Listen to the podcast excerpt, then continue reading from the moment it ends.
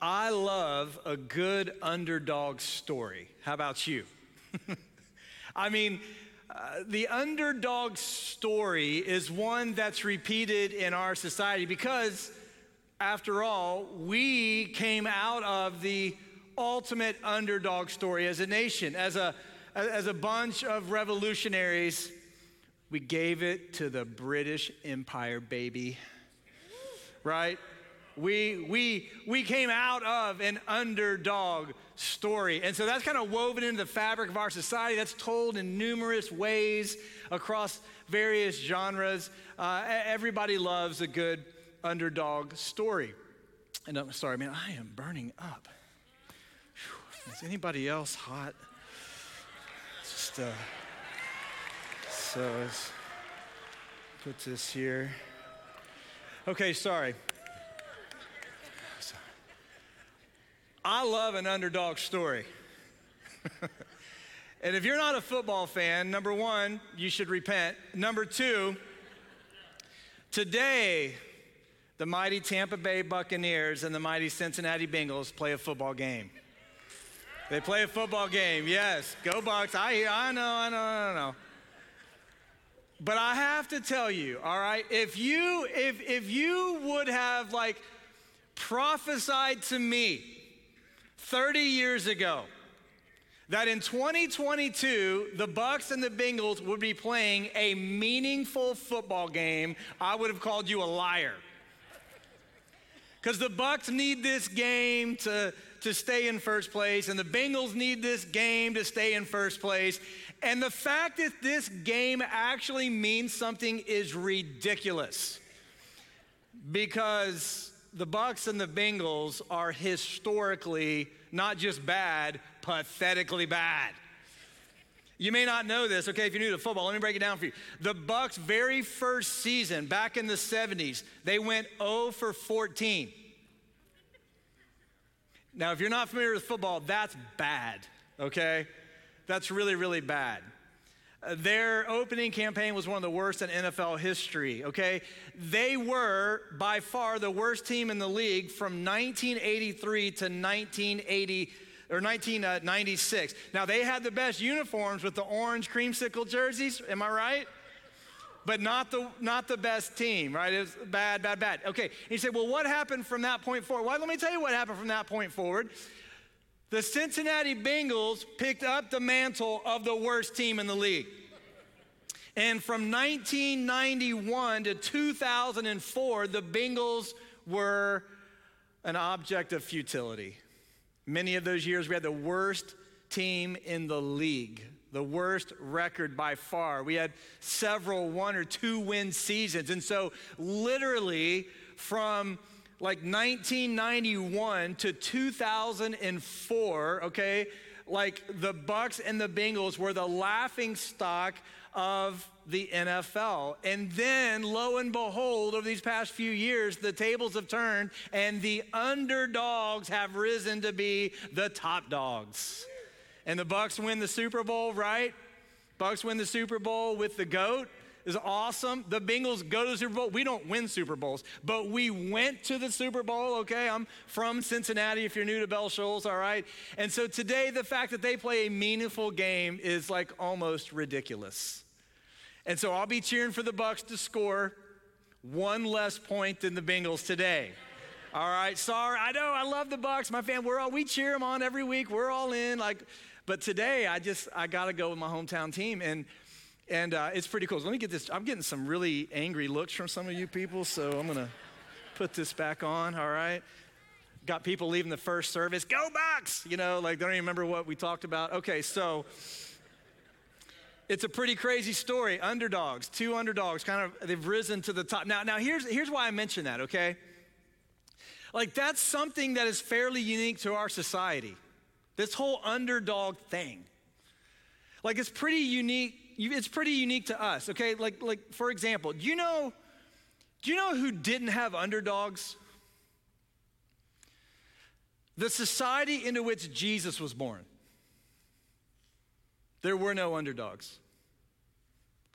There was no notion that you could start in one place, maybe in poverty, uh, maybe in a broken family, and then somehow work your way out of that into a meaningful life and career and all the rest. In other words, the American dream scarcely exists outside of America historically.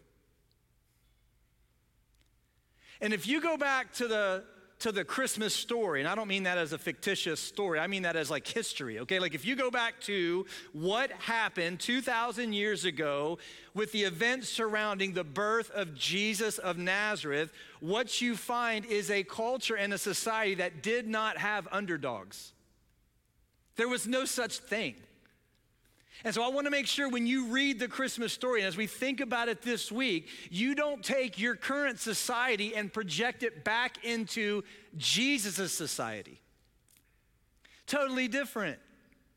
There was no one in Jesus' day who was cheering on Zechariah and Elizabeth. Remember, they were this older couple that would give birth to John the Baptist, who would be the forerunner of Jesus, okay? Who would kind of announce Jesus' public ministry, okay? This guy, John the Baptist, if you recall, was born to an older couple named Zechariah and Elizabeth who were in their 60s at least and who miraculously have a son, okay? There was no one prior to the birth of John the Baptist who was cheering on Zechariah and Elizabeth, saying, Oh, yeah, come on, go, Zechariah and Elizabeth. Come on, have that baby. You can do it. no, they were seen with a stigma. Oh, well, Zechariah is a priest, and Elizabeth seems like a wonderful lady. But you know what? Like, they can't have a child. And so clearly, this is how people would have thought of them. Clearly, they are carrying some type of secret sin so that God is judging them. There was no underdog story, there was no one secretly cheering them on.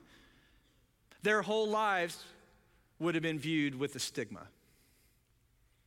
And then last week we talked about this girl named Mary, right? As in Mary and Joseph, as in Mary, the mother of Jesus, Mary from Nazareth, Joseph from Nazareth, this this, this small town with only a few hundred people in it, all poor, Mary probably illiterate, as most were in Nazareth, um, farming community, that's what they did. And back in that day and time, you did whatever your parents did. If your dad was a carpenter, you were a carpenter. If your dad was a fisherman, you were a fisherman. There was no American dream. There was no escaping your family's dysfunction. And, and then there, on top of that, there, there, there, there was this like, bad theological framework through which people viewed each other. And so Zechariah and Elizabeth, yep, some hidden secret sin, God's judging them. That's why they can't have a child. Mary and Joseph, this couple from Nazareth, like, like a stigma attached to them. Like there is, this is what people said during that day and time, there is nothing good that comes out of Nazareth.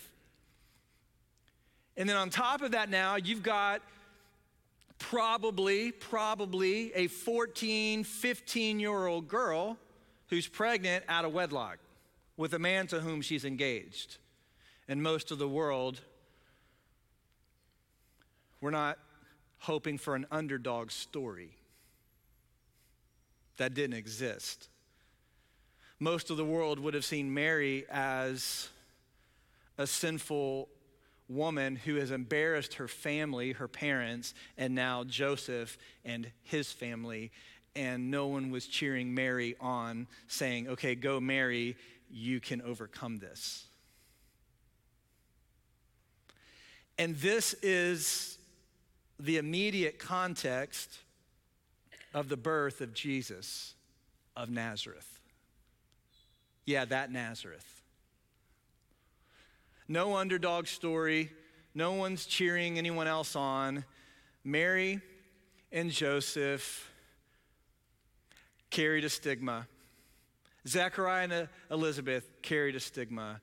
But yet, God's going to take these humble people from humble circumstances and He's going to change the world through them.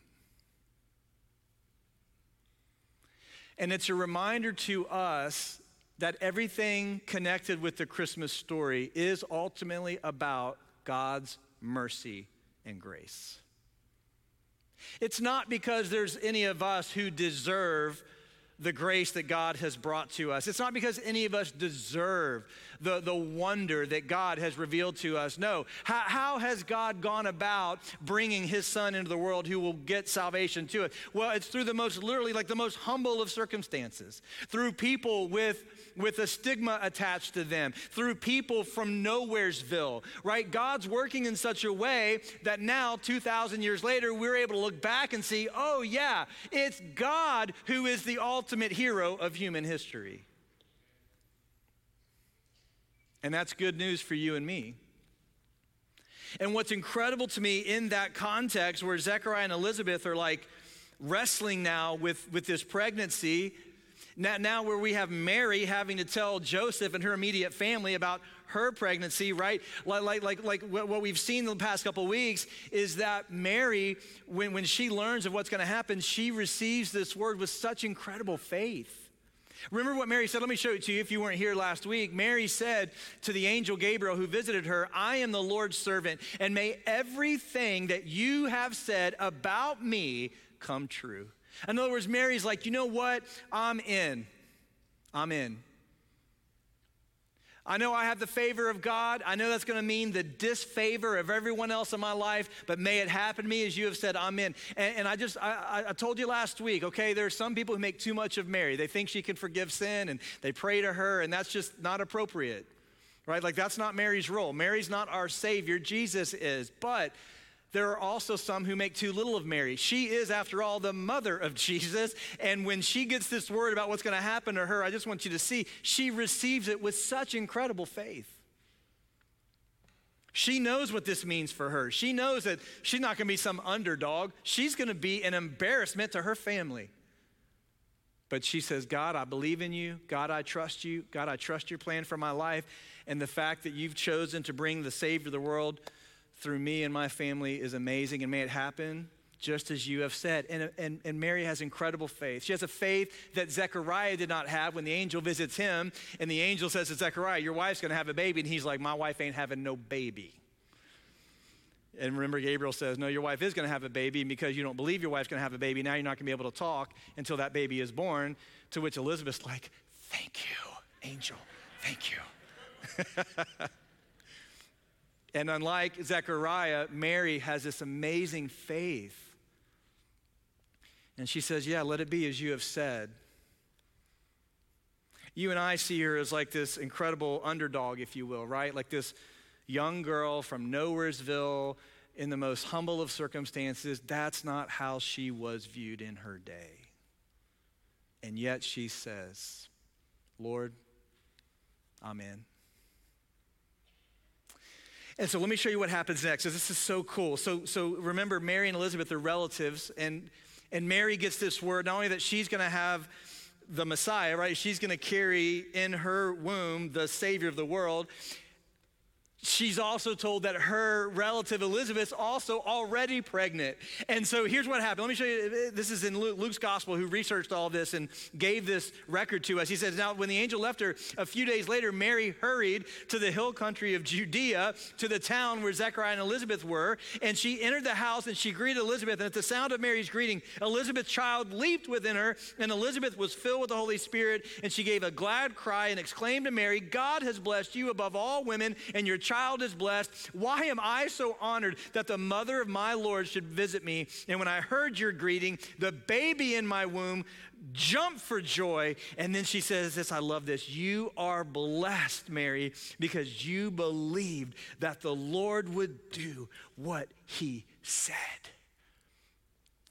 And I don't think Elizabeth meant it this way, but in my mind, I just can't help but to think like Zechariah is sitting there in his La-Z-Boy and he can't talk, he hadn't been able to talk. And I can't help but to think that Elizabeth's there and she's saying, Blessed is Mary who believed that the Lord would do what he said he would do. Isn't that right, honey? Oh, you can't talk. I don't don't think she meant it that way, but I just can't help but to think like there's a little point to be made, right? That, that wonderful blessing. Oh, Mary, you are blessed because you have believed that the Lord would do what he said. And it really is amazing when you look at Mary's faith. Elizabeth just recognizing that despite sometimes our circumstances, despite opposition, despite misunderstanding, our God is faithful to do all that he's promised to do. He's faithful. And so then Mary responds in this way. Let me show you Mary's response. She says, Oh, how my soul praises the Lord, how my spirit rejoices in God, my Savior, for he took notice of his lowly servant girl. And from now on, she's overwhelmed by this thought all generations will call me blessed. She will be the mother of the long awaited Messiah. And here we have the answer to the age old question Mary, did you know that your baby boy? Yes, she knew. Will y'all stop singing that crazy song? She knew, all right? No offense to Mark Lowry and Michael English, okay? She knew, boys. You've made enough money on that song. Stop singing it. All right? Now, I'm just kidding. It's a beautiful song. Okay, keep, keep singing it. All right, keep singing. But, but when you sing it, just every time, Mary, did you know? In the back of your head should be, yes. That's your baby boy. Yes. just hear that whisper of the Holy Spirit saying to you, yeah, she knew. And, and what we discover in Mary is what we discover in everyone who's connected to the ministry of Jesus. There's a growing understanding of what he would do. But at this point in her life, right, overwhelmed with now what God's doing with Elizabeth and her, she, she, she understands enough to know that, that God's going to bring the Messiah through her. And for all generations, people will call her blessed. And in her praise, you guys, I just want you to see, okay? Her focus is on the Lord, not her circumstances, not like what his blessing is going to mean for her circumstantially. Sometimes I think we praise God when we have circumstantial reason to do so, and we question God when we don't. And Mary here in her praise is praising God for who he is because he is good and faithful uh, 100% of the time. I, I, told you last week that the favor of God for Mary necessarily involved the disfavor of others. Her circumstances were about to change for the worse.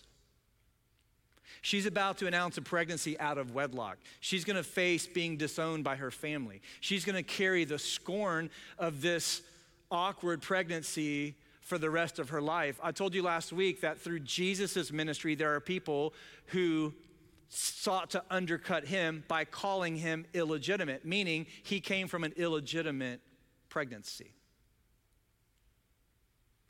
And so you might wonder, right? Like, how can Mary praise God in this way, even though circumstantially, like a lot of things were about to change for the worse? And I'll tell you how, because when your praise rests in the God who never changes and in the God who is always good, you can find reason for rejoicing in every season.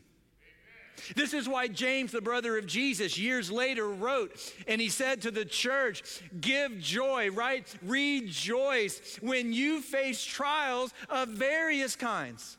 Because you can rejoice and have joy in every season and circumstance because the source of your joy is not circumstantial. The source of your joy is the goodness and mercy of God Himself. And that never changes, right? And look at Mary now. She's, she knows what she's going to face. There has to have been thought given to what she's going to say to others. She has to understand the weight and the gravity that she would never be viewed as an underdog story with her peers. But yet she says, My soul praises the Lord and my spirit rejoices in God, not her circumstances. Can I just say it this way? She's rejoicing not because of what God was giving to her circumstantially, but because what God had become to her personally. And the same is true for every single one of us who know and love God through the person of Jesus. We rejoice ultimately not because of all that's given to us circumstantially, but because of who God has become to us personally. And she delights in the Lord even though she knows she's called to carry a very heavy burden. I mean, I think just of the burden of raising a child that's always in the right. Like, I have enough difficulty as a parent, just like, you know, like, oh man, I'm imperfect, right? There's many times I have to apologize for me, you know, and then like I can't imagine, like at least I get to counterbalance that with the stupidity of my kids, and I can say, well, at least I'm not as bad as you. Right? Like Mary, like, like just raising a child who's like he's sinless, right? Like he's he's he's teaching the experts in the temple at a young age, and Mary's like, oh yeah, there he goes again. I mean, there was never a time where Mary said, Jesus, how many times have I told you? Like, never happened. I mean, just the burden this, but yet she understood that to that to, to walk with the Lord and fulfill his purpose for her life was a privilege and a joy. And, and no matter what that meant for her, that others would have viewed negatively or wrongly, okay? She just understood that, that, that God is good, his plans are perfect, and, and therefore she's overwhelmed. She says this, I mean, my goodness, she says, Father, that you would take notice of me, a lowly servant girl from Nazareth. Yeah, he does. Isn't it neat how God works so profoundly in the world through ordinary people? You might be sitting here today and you're like, I don't know if God could ever use me. I beg to differ respectfully. He could use you in amazing ways. You know what the great apostle Paul said? I mean, we view him as great. Many of his contemporaries did not. Paul said, you know, this is how God works in the world. He, he chooses the foolish things in the world to confound the wise. And he says, just look at us. There aren't many of us of royal birth. There aren't many of us who are ultra educated. There aren't many of us who the world regards as something special, but yet God uses ordinary people in extraordinary ways. This is the wisdom of God. Do you remember? I mean, even before Mary, we see this in Mary, how God's working and she's overwhelmed by this that he worked this lowly servant girl from Nazareth of all places, right? This is how he's working. And do you, do you remember before Mary, like another key figure that's important for, for the lineage of Jesus, by the way, King David? King David was not born King David. Do you remember the great King David? He's like a she- he's, he's, like a shepherd. He's like a nobody, right? In fact, when, when God works through the prophet Samuel to anoint the next king of Israel, he goes to David's father, Jesse. He says, Hey, you got any boys? I think you might have some boys here that might be eligible to serve as king one day. I'm looking to anoint the next king. And, and David's father's like, Well, actually, yes, I do. I have seven sons. Well, let me, let me, let me bring my son. So he goes to meet Samuel, brings his boys with him. All of them except David, that is, who was the youngest. And Samuel's rolling through the boys, okay? I, I, this is like some awkward, like uh, reality TV show or something like, come through. Yep, no, I don't think he's gonna cut it. Well, let me show, I've got another son. Yeah, no, he ain't it. Yeah, no, no man, look at that guy. No, okay, no, goes through. Samuel's like, hey, don't you have another son? Well, I do, but like he's back tending the sheep and stuff. Like, I ain't he didn't even bring them. Like, I know every one of our kids thinks that we favor the others.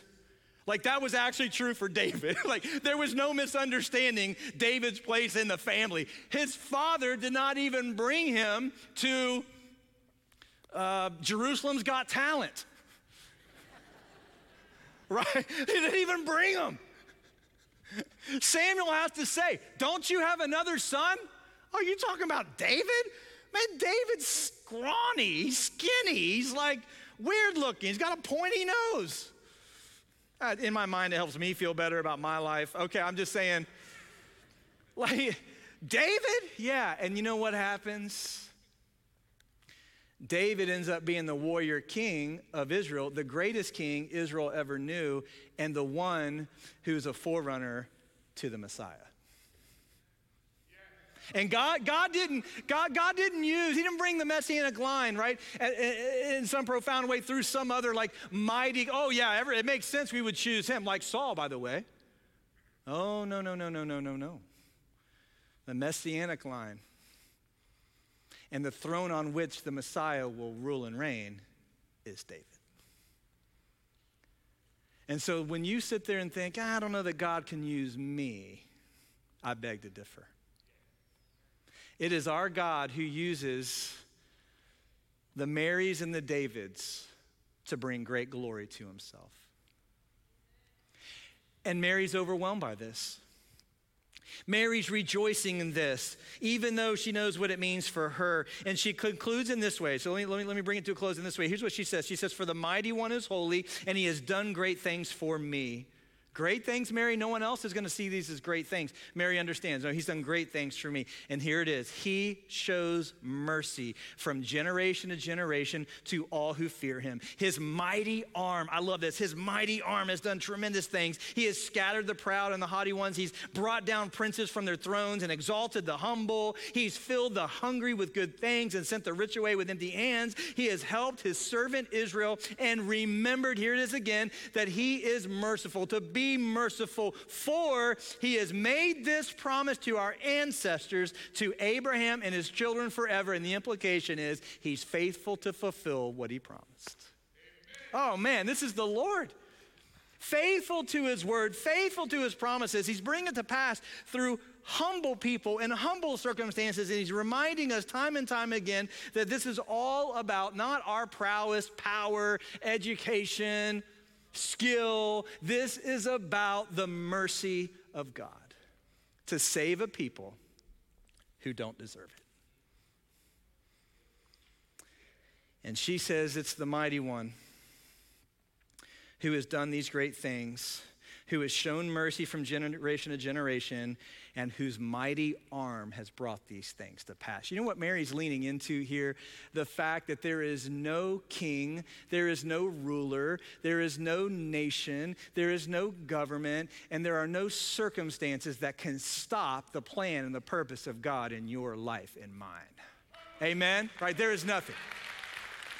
There is nothing. It is the strong arm of God that will bring his plan and purpose to pass. Oh, Rome, the Jews are under Roman oppression. Oh, no, no, no, no, no. The Roman Empire will not stop the plan and the purpose of God. Oh, King Herod killing the firstborn sons of so many in order to expel the Messiah. No, no, no. He will not prevail. Pharaoh and the greatest nation at the time during the days of Moses, oh, that Pharaoh oppressing the people of God. Oh, no, no, no. The Egyptian army and all of its might will not thwart the plan and the purpose of God. Mary says, His strong arm will prevail. And I think today of the rulers and the powers and the governments and the influences that exist in the world today. And there are moments where you think, daggone it, I don't know that God is really ruling and reigning. And how's this going to happen? And when's the Lord? Let me tell you something the Lord is in complete control. He is in complete control. His strong arm will bring his plans and his purposes to pass, and he will bring his people into eternal rest. When I think of strong arm, I actually think of something that happened this week. I was with my wife and my children. We were huddled together, and there was someone that was threatening us. And when this person approached, I took my strong arm and I pushed them away to the side. And when I moved my arm over to the side, I heard, Ow! Why did you hit me? And I woke up from my dream.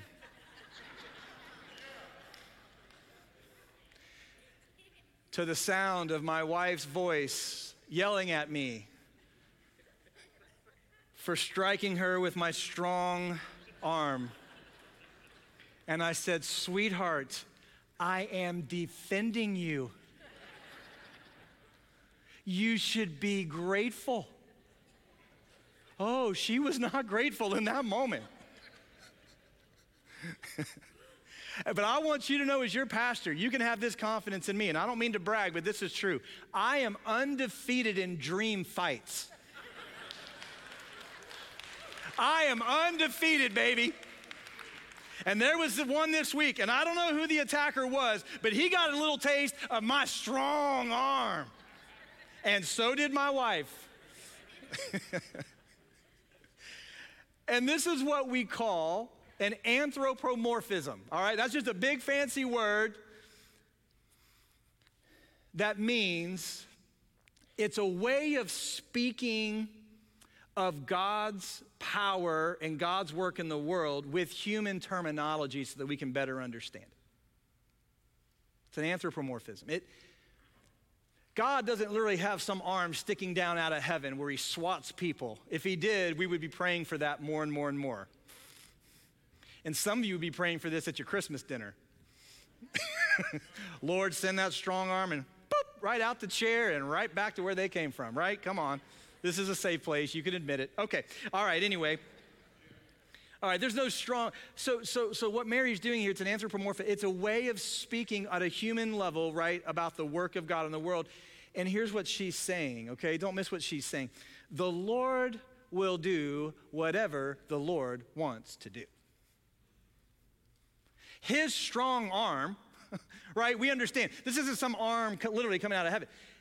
His strong arm will work through whatever circumstances it has to work through to accomplish what he said he's going to do. And I emphasize this, dear ones, because in our day, in our lives, there are moments where we question whether or not God's going to do what he's promised he's going to do. And I just think it's magnificent that carrying the Messiah in her womb, Mary understands even though she won't be viewed as an underdog. And very few will be cheering her on. She's about to accomplish something historically great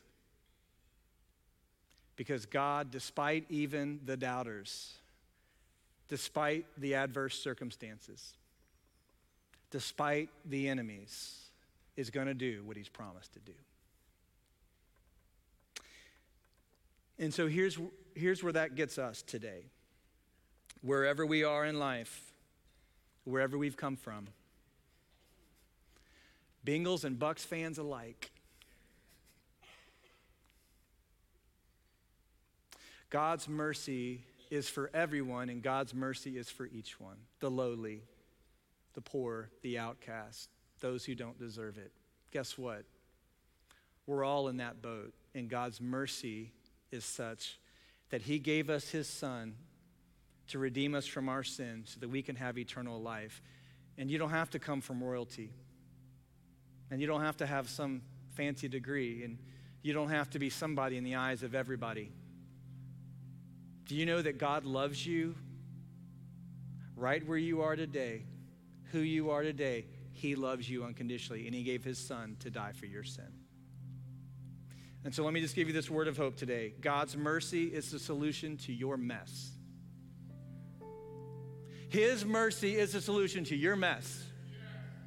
Wherever you are today, right now, whatever you're facing, right? Yes. Whatever you're going through, whatever you go through tomorrow. Here, here's what we're seeing with Zechariah and Elizabeth and Mary and Joseph in this song of praise from Mary, reflecting on the strong arm of God to do what He's promised to do. His mercy is the solution to your mess, and He loves you enough, and He loves you so much that He meets you in your mess to bring you out of it. Right? That's the hope that we have. This is what the Christian gospel is all about. Every other religion in the world is about you getting to God through your goodness. Christianity is the only religion in the world, because it's the only truth in the world, whereby God comes to us at his own expense. And he's come through the person of his son who lived a sinless life and he went to the Roman cross and he didn't just endure their uh, piercing and their mocking. he on that cross endured the wrath of God for our sin. So that instead of us living with eternal torment, we can have eternal life. Because Jesus, when he endured the wrath of God and he died and he was buried, three days later, he rose from the dead and he secured victory for all who believe. And today, 2,000 years later, we're still talking about. Do you know why? Because his mercy endures forever. And just as Mary says, from generation to generation, from Abraham to David to Jesus, we have hope. And I want you to know today, if you're here with us and you've never asked Jesus to save you, you've never asked him personally to forgive you of of your sin. You've never acknowledged that, yeah, you are far from God. And yes, you cannot earn your way to God. And yes, there is no hope for eternal life on your own. But yet you believe, you receive what Jesus has done for you in human history through his miraculous conception and birth, through his sinless life and his substitutionary death and his bodily resurrection. To right now, maybe even, maybe this morning, to pray and ask Jesus to forgive you, to confess that he is Lord, to confess that he has risen from the dead, and to commit to live for him all the days of your life. If you've never done that, today is your day of salvation. You need to do just that. That's why Jesus came, so that people like you and me could respond to this free offer of mercy. It's for people like Mary and Joseph and Zechariah and Elizabeth. It's so that 2,000 years after the birth of Jesus, we're still talking about, frankly, the ultimate underdog story of God using a bunch of nobodies to reach everybody.